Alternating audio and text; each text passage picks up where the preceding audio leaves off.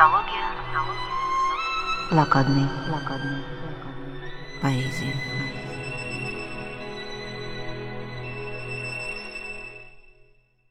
Добрый день.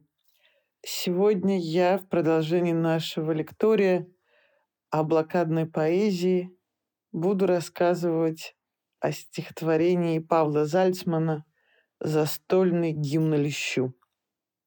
Как мне кажется, целью моих рассказов было бы замечательно, если бы этой целью, как я ее ощущаю, было хоть какое-то возникновение огромности этого мира, блокадная поэзия, огромности, сложности, странности. Вот эти качества, сложности, странность.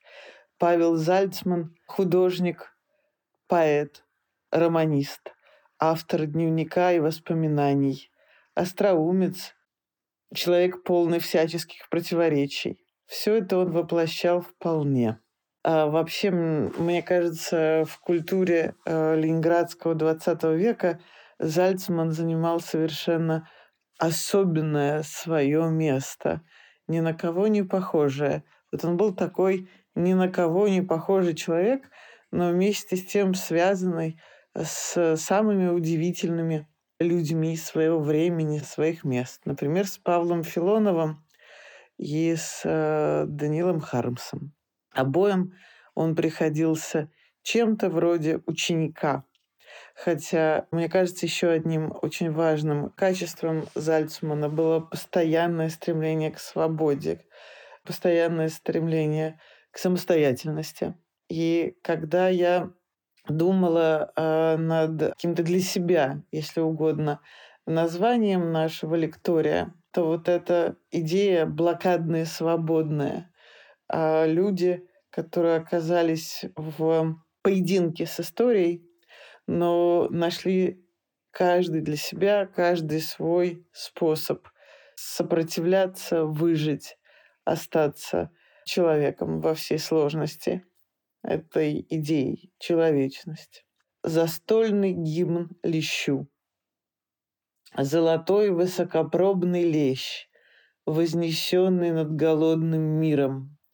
Это ювелирнейшая вещь, налитая до краев бесценным жиром, чья прозрачней чешуя и острей чеканка твоя, твоя.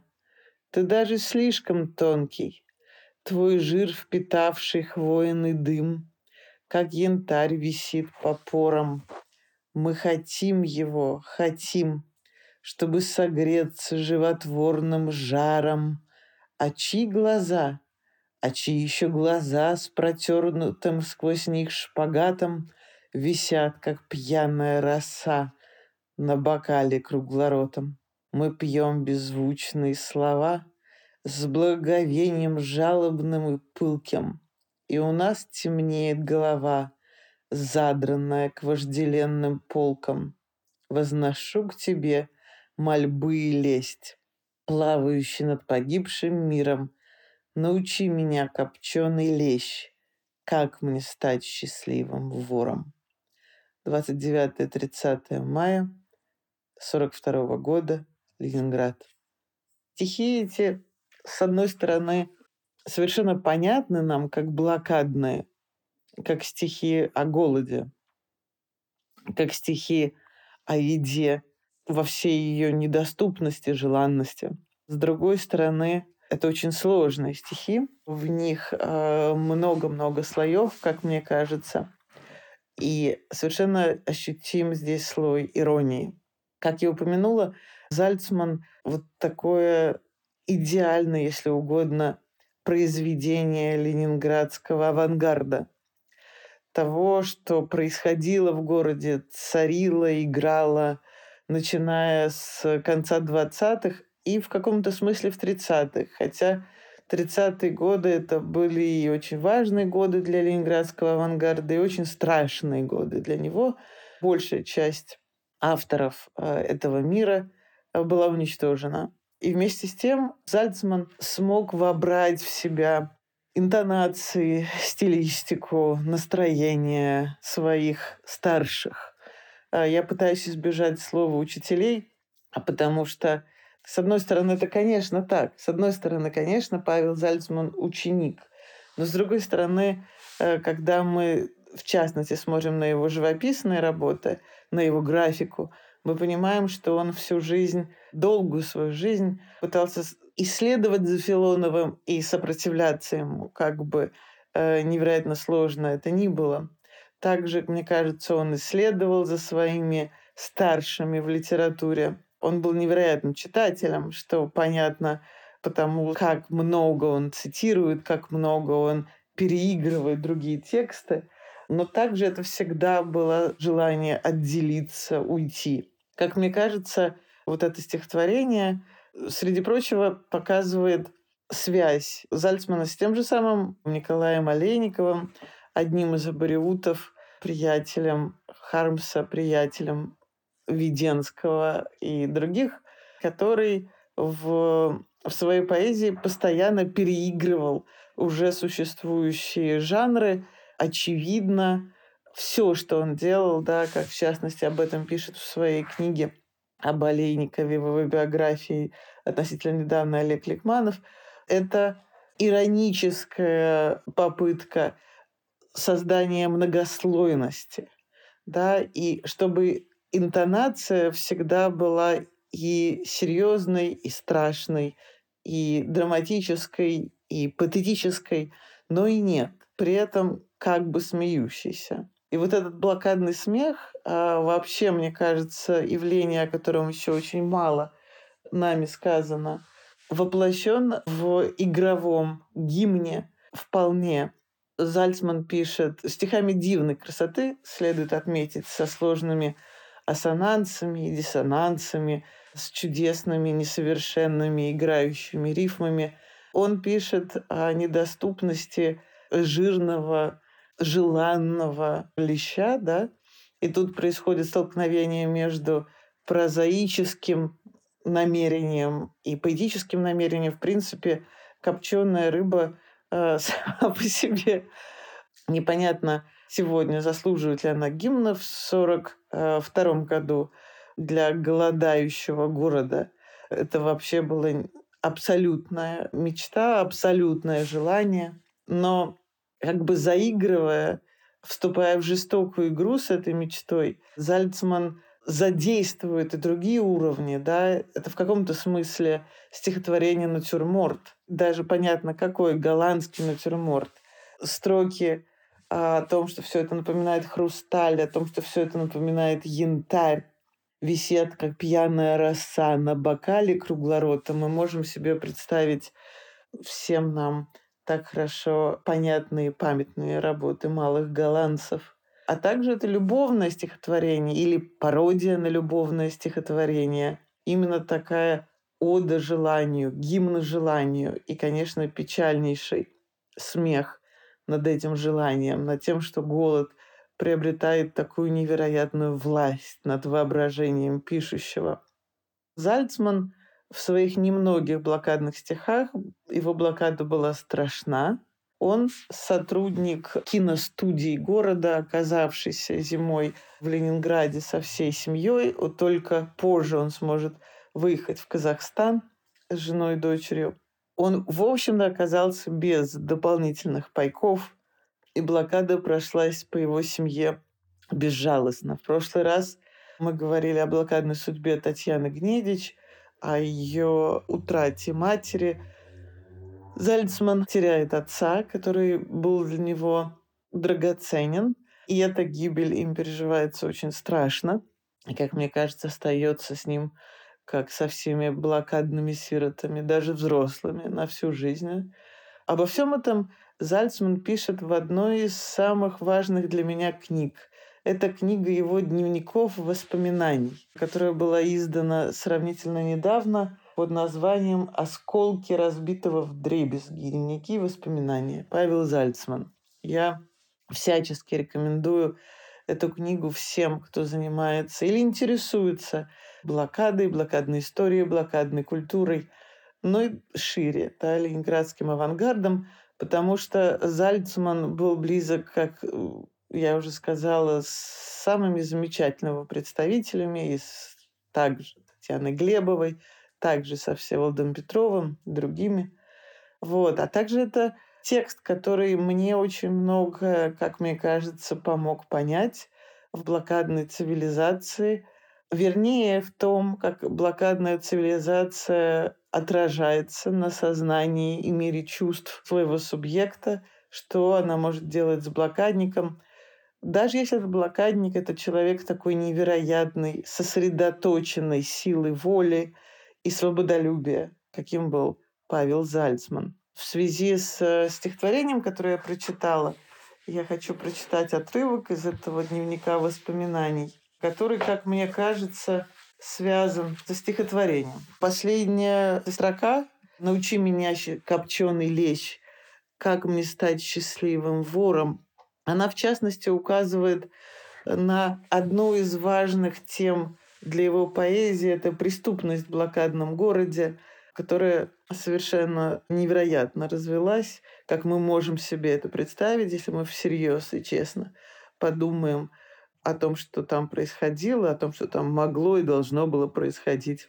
И безжалостно честный к реальности и к себе Зальцман пишет о счастливых ворах в кавычках, о презренных тварях в кавычках, о тех, у кого была власть в блокадном городе, и тех, кто был приближен к власти в блокадном городе. Замечательных красавицах фарнаринах, да, булочницах и возлюбленных партийных бонз. Вещи, которые совершенно невозможно было не то что публиковать в то время или вскоре после этого, а даже думать публиковать. Да? Все это было написано совсем-совсем не для советской официальной публикации. И, конечно, Зальцман, как его близкий друг, всю жизнь знал, что существует литература никоим образом, искусство никоим образом не предназначенное для советской цензуры.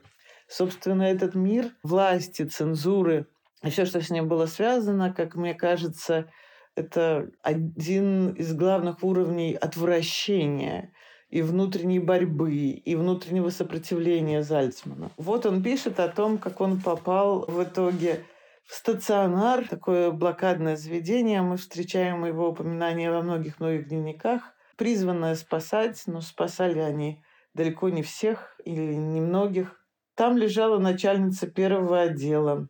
Она мне однажды объяснила, почему не дают уносить полагающуюся мне пищу из столовой стационара – ведь государство кормит вас, и вы должны это ценить, а вовсе не вашу мать, жену или дочь. Вы нужны производству, а не они. Стационар принадлежит к студии кинематографа. А знаете ли, как трудно государству кормить вас? Я все знал и понимал. Ужасно было то, что начальствующая сволочь действительно не позволяла нам уносить полагающуюся мне пищу – я обязан был съедать ее за столом, за этим даже следили. Поэтому я принужден был воровать ее. К сожалению, одно из противнейших моих воспоминаний, когда я убеждался, что украсть эту пищу, стоящую передо мной, припрятать нельзя. Иногда я ее с наслаждением съедал. Чем я себя тогда утешал? Отложенным кусочком, любимым обедом, тем, что сейчас пойду и понесу им Комната, где была столовая, была маленькая, узкая, в одно окно. Стол тянулся вдоль нее, и стулья с обеих сторон касались стен. Там стояли весы и посуда, но взвешивание проводилось до нас. Это внушало нам бесконечное опасение и приводило нас в ярость. Кроме того, мы, рассевшись внимательно и жадно, следили за тем, какие кому кладутся куски но вид пищи, настоящей, немыслимой, хорошей пищи, сахара и, главное, масла был каждый раз невероятным. Мы испытывали, кроме чувства еды, которое изобразить не бывшему там невозможно, еще одно чувство – ненависть друг к другу, а главное – к девке, которая развешивала нам. Эта сестра-хозяйка, бывшая монтажница, Танька, если не ошибаюсь, была вся какая-то взбудораженная, с румянцем.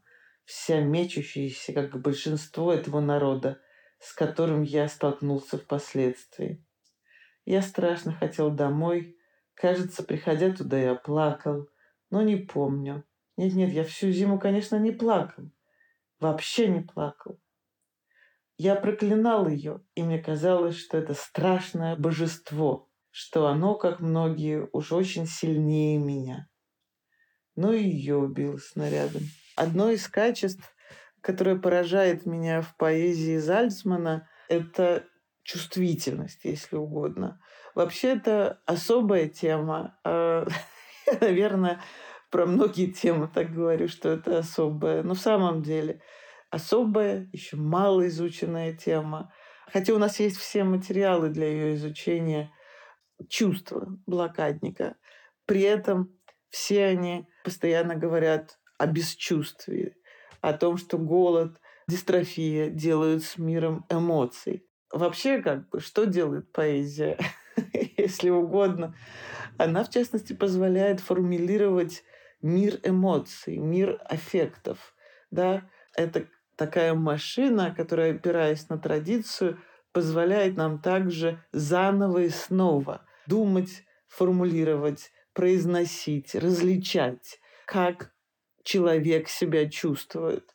И вот Зальцман, а, с одной стороны, человек в чем-то суровый, в чем-то жесткий, и уж точно, как мы видим по отношению к себе, но и по отношению к своему миру, он очень внимателен. То, как он пишет об этом чувстве к еде, о той страсти, которая возникает к еде у блокадника.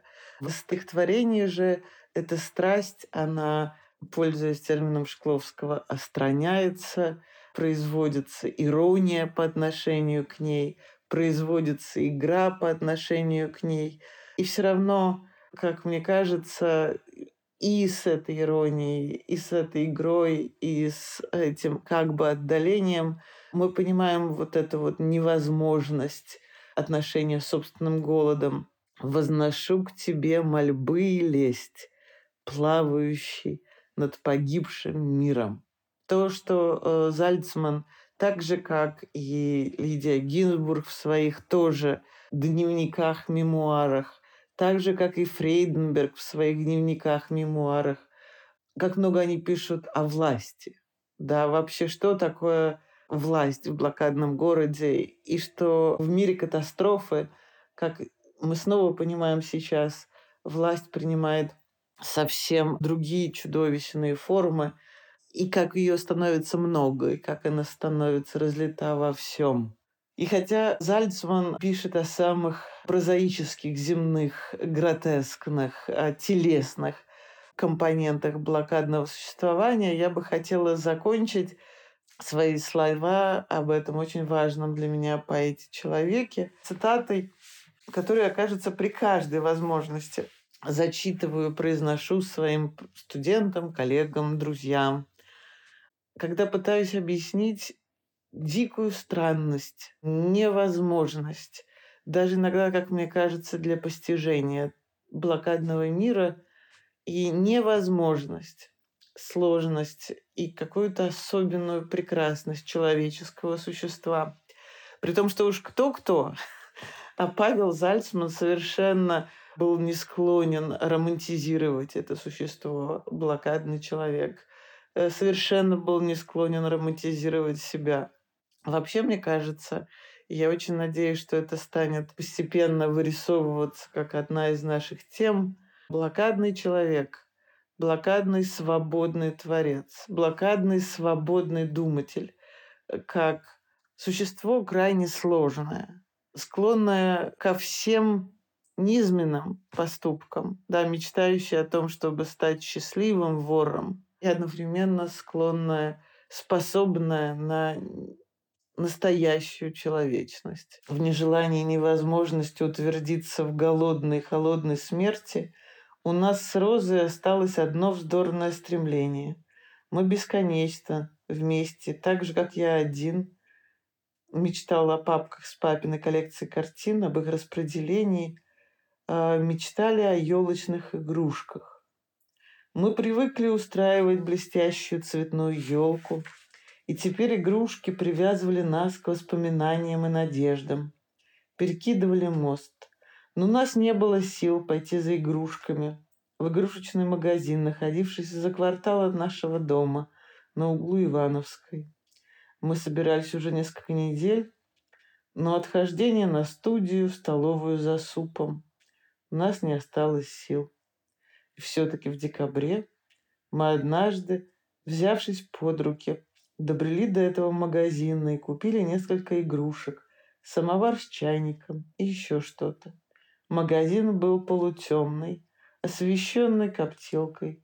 Когда глубоко ушедший выбор игрушек мы вышли в черноту, нас чуть не убил холод и безнадежная, ясно представлявшаяся нам зима. Вот этот эпизод, эта сцена абсолютно мертвого города – по которому идут влюбленные, чтобы найти елочные игрушки. Это мерцание людей и маленького хрустального прозрачного самоварчика в городе смерти. Это одна из самых важных для меня картин, когда я думаю о блокаде, при том, что я вполне отдаю себе отчет, что вокруг лежат уже мертвые под снегом, что дома их ждет следующая смерть, а что блокадная жизнь полна оскорбления и страха. Но вот эта мысль, что в них еще живо желание чего-то, что связано с Новым годом, с праздником, с детством, с родителями. Мне кажется, это еще одна точка опоры, о которой мы говорили в прошлый раз как сказал Пантелеев, выживали те, кому было на что опереться.